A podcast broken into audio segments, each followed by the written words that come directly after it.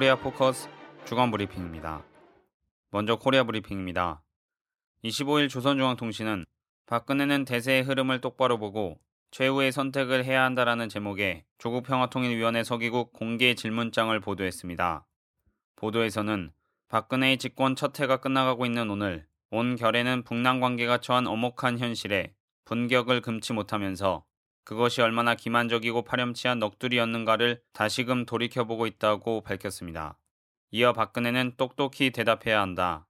친미사대와 파슈 독재, 동족 대결 정책과 결별하고 이제라도 민족과 민주, 평화와 통일을 위한 길에 나서겠는가 아니면 대결과 전쟁의 길로 계속 나가겠는가라고 반문했습니다. 그러면서 이 땅의 대결 광신자, 반통일 역적 무리들이 서 있을 자리가 더는 없으며 그들을 기다리고 있는 것은 역사와 민족의 준엄한 심판뿐이다며 박근혜 패당은 대세의 흐름을 똑바로 보고 최후의 선택을 해야 할 것이다고 경고했습니다. 한편 남코리아 정부는 26일 조평통 서기국이 대결과 전쟁의 길 중 어느 길로 나설 것이냐고 공개 질문을 한 것과 관련 북코리아의 혼란스러운 내부 상황을 무마하기 위한 것은 아닌지 의심스럽다고 밝혔습니다. 통일부는 이날 부대변인 명의의 성명을 내고 조평통 서기국의 공개 질문장은 상대방에 대한 기본적인 예의조차 갖추지 못한 것으로 우리 정부가 일일이 답변할 가치가 없다며 이같이 전했습니다. 특히 북코리아의 비인도적 비상식적 행동으로 한반도는 물론 동북아의 불안정성이 높아지고 있다며 우리 정부는 물론 국제사회가 북한의 행동을 지켜보고 평가하고 있다는 점을 명심해야 할 것이라고 강조했습니다. 그러면서 신뢰인지 대결인지 문제는 북한의 태도에 달려 있다고 덧붙였습니다. 한편 같은 날 프라자 호텔에서 열린 민족화해협력 범국민협의회 주최 조창간담회에서 주철기 청와대 외교안보 수석은 우리 정부가 이산가족 상봉을 먼저 제안할 의지는 없느냐는 질문에 우리 정부는 은밀하고 비공식적인 접촉은 하지 않겠지만 공식적인 대화의 문은 언제나 열려 있다며 북코리아는 우리 통일부 장관이 누구를 만나 대화해야 하는지 마땅한 사람을 먼저 지정해 주어야 한다고 답했습니다. 24일 북조선중앙통신은 주체 102년은 영도자와 인민이 혼연일체의 위력으로 부닥치는 온갖 도전을 물리치고 사회주의 강성국가 건설에서 새로운 승리를 이룩한 긍지 높은 한 해라고 보도했습니다. 통신은 조선의 인공지구 위성 광명성 3호 2호기의 성과적인 발사와 제3차 지하핵 시험의 성공을 문제시하면서 방공하고 압살에 더욱 미쳐 날뛴 미국을 비롯한 적대 세력들의 책동으로 하여 군대와 인민의 앞길에는 정초부터 시련과 난관이 겹사였다고 밝혔습니다. 이어 그러나 조선의 군대와 인민은 경애하는 김정은 동지의 영도 따라 1심 단결을 최강의 무기로 더욱 틀어지고 제국주의자들의 도발 책동을 걸음마다 짚부시며 사회주의 문명국 건설을 승리적으로 전진시켰다고 전했습니다. 또 당안에 배겨 있던 우연분자, 이색분자들이 숙청됨으로써 조선의 1심 단결은 더욱 순결해지고 강대해졌으며 경애하는 원수님을 단결의 유일 중심, 영도의 유일 중심으로 받들어 나가는 천만 국민의 투철한 혁명적 신념과 의지가 힘있게 과시되었다고 강조했습니다. 27일 북조선직업 총동맹은 중앙위원회 대변인 담화를 통해 온결에는 정의와 진리를 위해 구람없이 싸우는 남조선 근로대중의 투쟁을 언제나 변함없이 적극 지지 성원할 것이라고 밝혔습니다. 직총은 지금 공화국 북반부의 전체 노동계급은 남조선의 민주노총본부에 괴뢰경찰 병력을 강제로 들이밀어 노동자들을 야수적으로 탄압한 괴뢰보스패당의 찢떨리는 포감 만행에 대한 치솟는 분노를 금치 못하고 있다고 전했습니다. 이어 적수공권인 노동자들에게 완전 무장한 수천 명의 살인귀들을 내몰아 야수적으로 감행한 유혈적인 탄압은 역대 군부 파쇼 깡패들이 저지른 전대미문의 민중 대학살 사건들을 그대로 재현한 것이라고 강조했습니다. 그러면서 남조선 전역에서 세차게 타번지고 있는 광범한 근로대중의 총파업 투쟁은 괴뢰보수패당의 반인민적 노동정책과 유신독재 부활이 빚어낸 필연적 결과라고 언급했습니다. 27일 조선중앙통신은 27일은 조선민주주의 인민공화국 사회주의 헌법 발포 41돌이 되는 날이라고 밝혔습니다. 이어 조선의 헌법은 위대한 김일성 동지와 김정일 동지의 재현 사상과 영도를 구현한 사회주의 대정치 헌장이라고 보도했습니다. 헌법은 최고인민회의 제5기 제1차 회의에서 채택 발표되었으며 헌법의 제정으로 근로대중은 국가와 사회의 주인으로서의 책임과 역할을 다해 나갈 수 있는 온갖 조건을 법적으로 담보받게 되었다고 밝혔습니다. 이어 어린이 보육 교양법과 인민보건법, 사회주의 노동법과 토지법을 비롯한 여러 분야의 법 규범들이 제정되어 사회주의 제도의 우월성을 높이 발양시켜 나갈 수 있는 튼튼한 법적 토대가 마련되었다고 전했습니다. 24일 조선중앙통신은 기사 항일의 여성 영웅으로 인민의 마음속에 영생하시는 김정숙 동지를 게재했습니다. 통신은 여성 호걸, 백두산 항일 여장수 등의 호칭들도 있지만 항일의 여성 영웅으로 부르는 것은 여사의 한생이 총대로 조국을 수호하신 혁명가의 한생이기 때문이라고 밝혔습니다.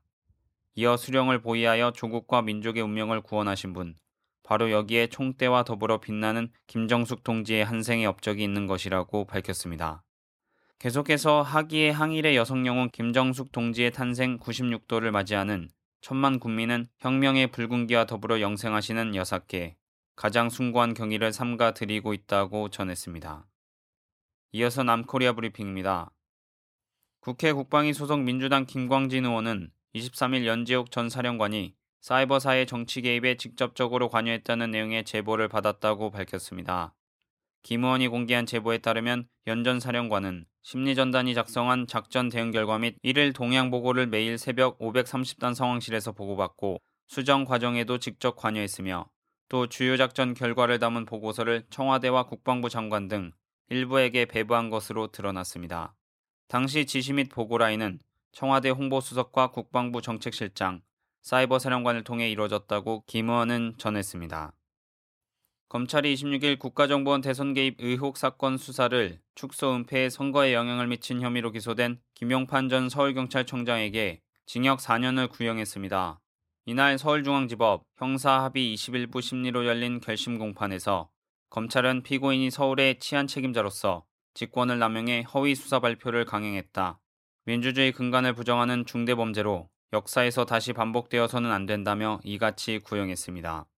검찰은 피고인이 국정원의 범죄 사실과 관련한 증거가 발견됐다는 사실을 보고받고도 이를 수사팀에 알리지 않은 채 대선 직전 중간 수사 결과를 발표하도록 했다며 사안의 중대성을 잘 인식했던 피고인이 대선 후보 지지 비방글이 발견되지 않았다는 언론 브리핑을 강행해 정치적 중립 의무를 어기고 선거 운동을 한 것이라고 지적했습니다. 이에 김 전 청장은 최후 진술에서 정치경찰이라는 오명을 덮어쓰고 이 자리에 서서 너무나도 참담한 심정이라며 진실은 결국 밝혀진다는 말을 생각해 본다고 말했습니다.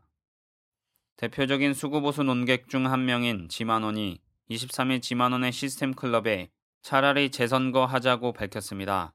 지 씨는 지긋지긋하게 옹호해온 박근혜, 이젠 나도 버린다라는 제목의 글을 통해 박근혜 대통령을 좁은 그림방에서 혼자만의 꿈을 꾸는 수첩공주, 여러 사람들의 지혜와 지식을 이용할 수 없는 독불공주라고 비판했습니다. 또 건방지고 교만하며 매우 제한된 자기 시각만을 믿고 국가를 경영한다고 지적했습니다. 이어 그를 당선시키기 위해 애쓰다 고통스러운 재판을 받고 전과자가 된 국민들이 아주 많다며 이들에게 박근혜는 괘씸한 여자라고 표현했습니다. 그러면서 박근혜 말고 또 다른 우익을 대통령으로 만드는 것이 희망 없는 박근혜를 대통령으로 모시는 것보다는 나을 것이라는 생각을 하게 된 것이라고 전했습니다. 삼성의 노조 탄압과 위장 도급에 맞서 삼성전자 서비스 지회 고 최종범 조합원이 스스로 목숨을 끊은 지 55일 만인 24일 장례가 치러졌습니다. 장례는 최종범 노동열사 전국 민주 노동자장으로 치러졌으며 오후 2시 서울 서초동 삼성 본사 앞에서 노제가 진행됐습니다. 통일문제연구소 백기환 소장은 조사로 최종범 열사를 학살한 살인마 삼성의 총수 이건이 나왔는가라고 묻고 똑똑똑 최종범 열사가 삼성 본사의 복도를 가로질러서 걸어가는 소리가 들리는가라고 외친 후 명백한 학살자 앞에서 머리만 조아리지 말자. 최종범 열사가 걸어가면서 산자여 따르라. 산자여 따르라는 목소리가 들리지 않는가. 최종범 열사 가슴을 펴고 눈을 똑바로 뜨고 앞으로 나가세요. 우리 산자들 따라가겠습니다라고 목소리를 높였습니다. 연결식에서 민주노총 신승철 위원장은 삼성은 열사의 희망을 절망으로 바꿨고 열사의 기쁨을 슬픔으로 바꿨고 열사의 생명을 죽음으로 바꿨습니다라면서 열사의 간절한 바람이었던 삼성의 노동자들이 당당하게 노동자로서 권리를 보장받도록 민주노총이 투쟁하겠습니다라고 다짐했습니다. 철도노조 지도부에 대한 체포영장 집행을 방해한 혐의로 구속영장이 청구된 김정훈 전교조 위원장의 영장실질 심사가 25일 열렸습니다.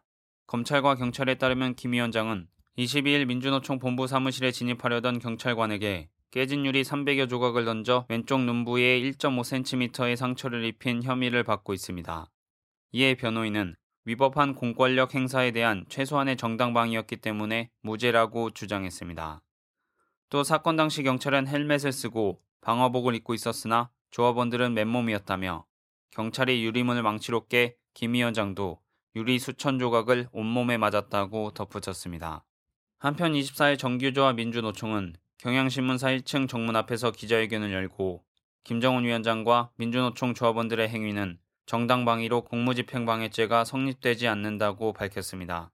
김경자 부위원장은 김정은 위원장에 대한 구속영장 청구는 5,500명을 투입하고도 한 명도 지도부를 검거하지 못한 경찰의 화풀이이자 경찰청장의 경질 요구를 무마하려는 꼼수라고 강조했습니다. 민주노총 유기수 사무총장은 철도 노조 지도부 체포에 실패한 경찰이 민주노총 삼별연맹 위원장에게 책임을 전가하려는 치졸한 보복 행위라고 규탄했습니다. 정부가 27일 수서발 KTX 법인의 철도 운송 사업 면허를 발급했습니다. 이에 철도노조와 민주노총은 수서발 KTX 법인 취소와 면허 발급 중단을 요구하며 강력 반발하고 있습니다. 서승환 국토교통부 장관은 이날 오후 10시 긴급 브리핑을 통해 수서발 KTX 운영 면허가 발급됐다고 밝혔습니다.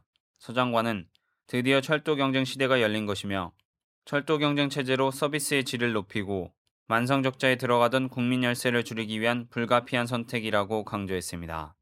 한편 정부의 이 같은 날치기 운영 면허 발급과 관련해 철도노조와 민주노총을 비롯하여 각계각층의 비난이 쏟아지고 있습니다. 김명한 철도노조 위원장은 28일 민주노총에서 기자회견을 열어 국토교통부의 수서발 KTX 법인 면허 발급은 국민에 대한 선전포고라며 즉각 무효 소송을 제기할 것이라고 밝혔습니다. 정호희 민주노총 대변인은 노조는 물론 야당과 종교계가 사회적 대화와 타협을 위해 노력 중인 시점에서 금요일 밤 기습적으로 면허를 발급한 것은 독재 권력 그 자체라며 내일부터 전면적 투쟁으로 심판할 것이라고 비난했습니다. 전 세계 노동자들의 남코리아의 철도 사용화 저지 파업 투쟁 지지와 박근혜 정권의 민주노총 불법 침탈에 대한 항의가 확산되고 있습니다. 미국의 진보적인 학자 노암 촘스키는 24일 이메일을 통해 남코리아 정부에 노동자 탄압에 대한 저항과 노동자들의 인권을 수호하기 위한 노동자들의 총파업에 지지의 뜻을 표명한다고 전했으며 홍콩 노총과 여러 노동자 단체들이 24일 오전 10시 주 홍콩 총영사관 앞에서 남코리아 정부의 노동 탄압에 항의한다.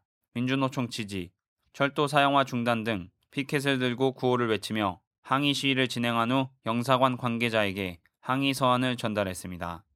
이스탄불에서도 터키 진보 노총은 같은 날 오후 1시 주 이스탄불 총영사관 앞에서 철도 파업을 지지한다로 피켓을 들고 우리말로 경찰의 민주노총 침탈을 규탄한다 구호를 외치며 항의 시위를 진행했습니다.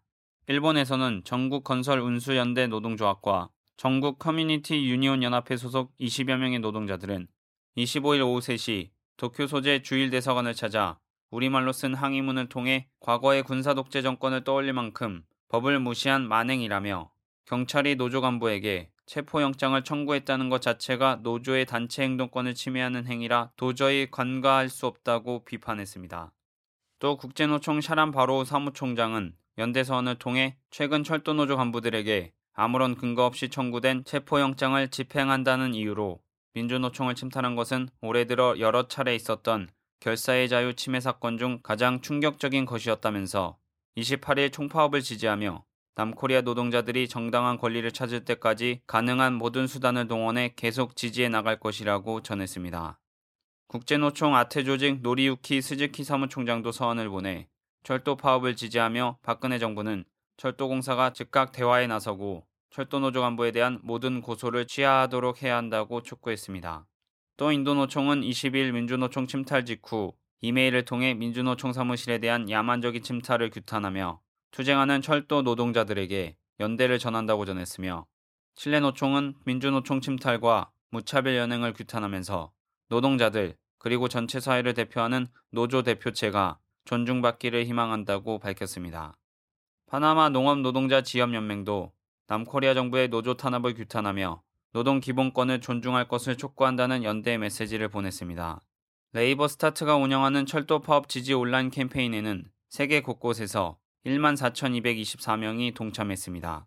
이 캠페인은 18개 언어로 번역돼 세계 곳곳에서 진행 중이며 남코리아의 철도 파업 소식을 시시각각 전하고 있습니다. 28일 민주노총 총파업 결의대회와 집중 촛불의 10만 노동자 민중이 서울광장에 집결했습니다. 이날 민주노총 신승철 위원장은 대회사를 통해 민주노총은 박근혜 정권에 대한 전면 투쟁을 선언한다고 천명했습니다. 이어 진실을 전하는 언론은 12월 28일 박근혜 정권의 몰락이 시작됐다고 기록할 것이라고 강조했습니다. 그러면서 박근혜는 가난과 싸우는 것이 아니라 가난한 사람과 싸우고 있다. 박근혜는 경제를 키우는 것이 아니라 자본의 탐욕을 키우고 있다라고 전했습니다. 계속해서 우리는 87년 노동자 대투쟁과 96년 97년 총파업 그 역사를 다시 깨우고 있다라며 독재는 깨뜨리고 시대는 바로잡아야 한다고 외쳤습니다. 집회가 끝난 후 정우희 민주노총 대변인은 거리 행진은 없다고 공식적으로 밝혔으나 이후 진행된 촛불 집회가 끝나고 다수의 참가자들이 박근혜는 사퇴하라는 구호를 외치며 거리를 행진해 광화문 앞으로 직결해 시위를 이어갔습니다. 민주노총은 향후 오늘 1차 국민 총파업을 시작으로 1월 9일과 1월 16일 2차, 3차 총파업을 조직한다고 밝히고 박근혜 취임 1년이 되는 2월 25일 박근혜 정권 퇴진을 위해 국민 총파업으로 범국민 투쟁을 전개할 것을 힘차게 결의한다고 강조했습니다. 끝으로 국제브리핑입니다. 26일 러시아 연방안보회의석이 니콜라이 파트루셰프는 시리아 평화회담과 관련해 우리는 당초 제시된 시간표 안에서 회담을 개최하지 못할 것이라고 말했습니다. 러시아 관영 로시스카야 가제타와의 인터뷰에서 파트루셰프는 진전이 더디다며 시리아 평화회담이 개최되지 못할 수도 있다고 밝혔습니다. 그러면서 시리아 반군을 통합시켜 국제 포럼에 참가하도록 설득하기 위한 미국과 다른 여러 나라들의 의지와 능력에 많은 것들이 달려 있다고 지적했습니다. 지난 11월 25일 유엔 반기문 사무총장은 내년 2월 22일 시리아 내전을 끝내기 위해 국제 평화회담을 스위스 제네바에서 개최한다고 발표한 바 있습니다. 현지 시간 27일 AP통신이 접촉한 외교 소식통 2명에 따르면 이란은 이미 새 원심 분리기를 자국 핵시설 중 하나에 설치한 것으로 전해졌습니다.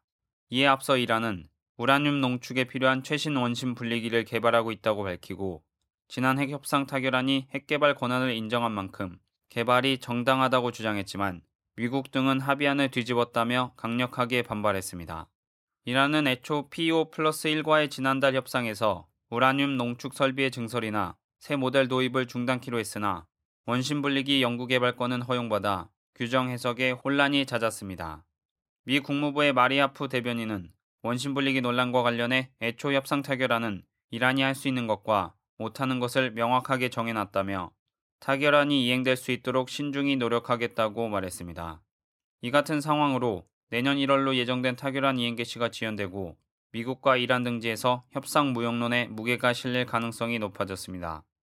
한편 이란과 PO 플러스 1은 30일 스위스 제네바에서 핵협상의 세부 이행 방안을 논의하는 전문가 회의를 재개합니다.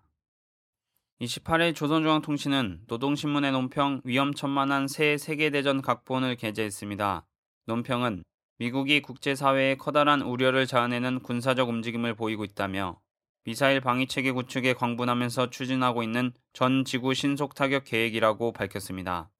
이어 잠수함, 군함, 전투 폭격기 등에서 정밀화된 상용 무기를 발사하여 1시간 내에 지구상 그 어느 지역이라도 타격을 가한다는 것이 그 골자라며 군사적 힘에 의한 세계 재패 야망을 실현하려는 미국의 음흉한 기도가 또다시 드러났다고 전했습니다. 그러면서 전 지구 신속 타격 계획은 미국이 핵 및 상용 무기에 의거하여 전 세계 임의의 나라를 반대하는 전쟁을 벌리려 하고 있다는 것을 시사해 주고 있다며 미국의 새 전쟁 책동은 군축과 평화를 지향하는 시대의 흐름에 역행하는 범죄 행위이며 국제적인 군비 경쟁을 더욱 부추기는 위험한 망동이라고 규탄했습니다. 스페인에서 북코리아 관광 상품이 처음으로 출시됐습니다. 스페인 여행사 데스티니아닷컴은 지난 6월 북코리아 여행 상품 계약권을 따냈다고 코트라가 발간한 북한 통상정보 37호를 통해 밝혔습니다. 이 상품은 8일간 북코리아의 평양, 남포, 개성, 원산, 함흥을 관광하는 일정으로 가격은 1,450유로, 약 210만 원입니다. 또 이 여행사는 스페인 일간지 엘파이스의 이번 상품 광고를 게재하며 홍보에도 적극적으로 나서고 있습니다. 독특한 경험을 즐길 수 있는 기회라는 문구와 함께 김정은 제1비서를 모델로 내세운 이 광고는 현지에서 화제를 모으고 있습니다. 코리아 포커스 주간 브리핑이었습니다.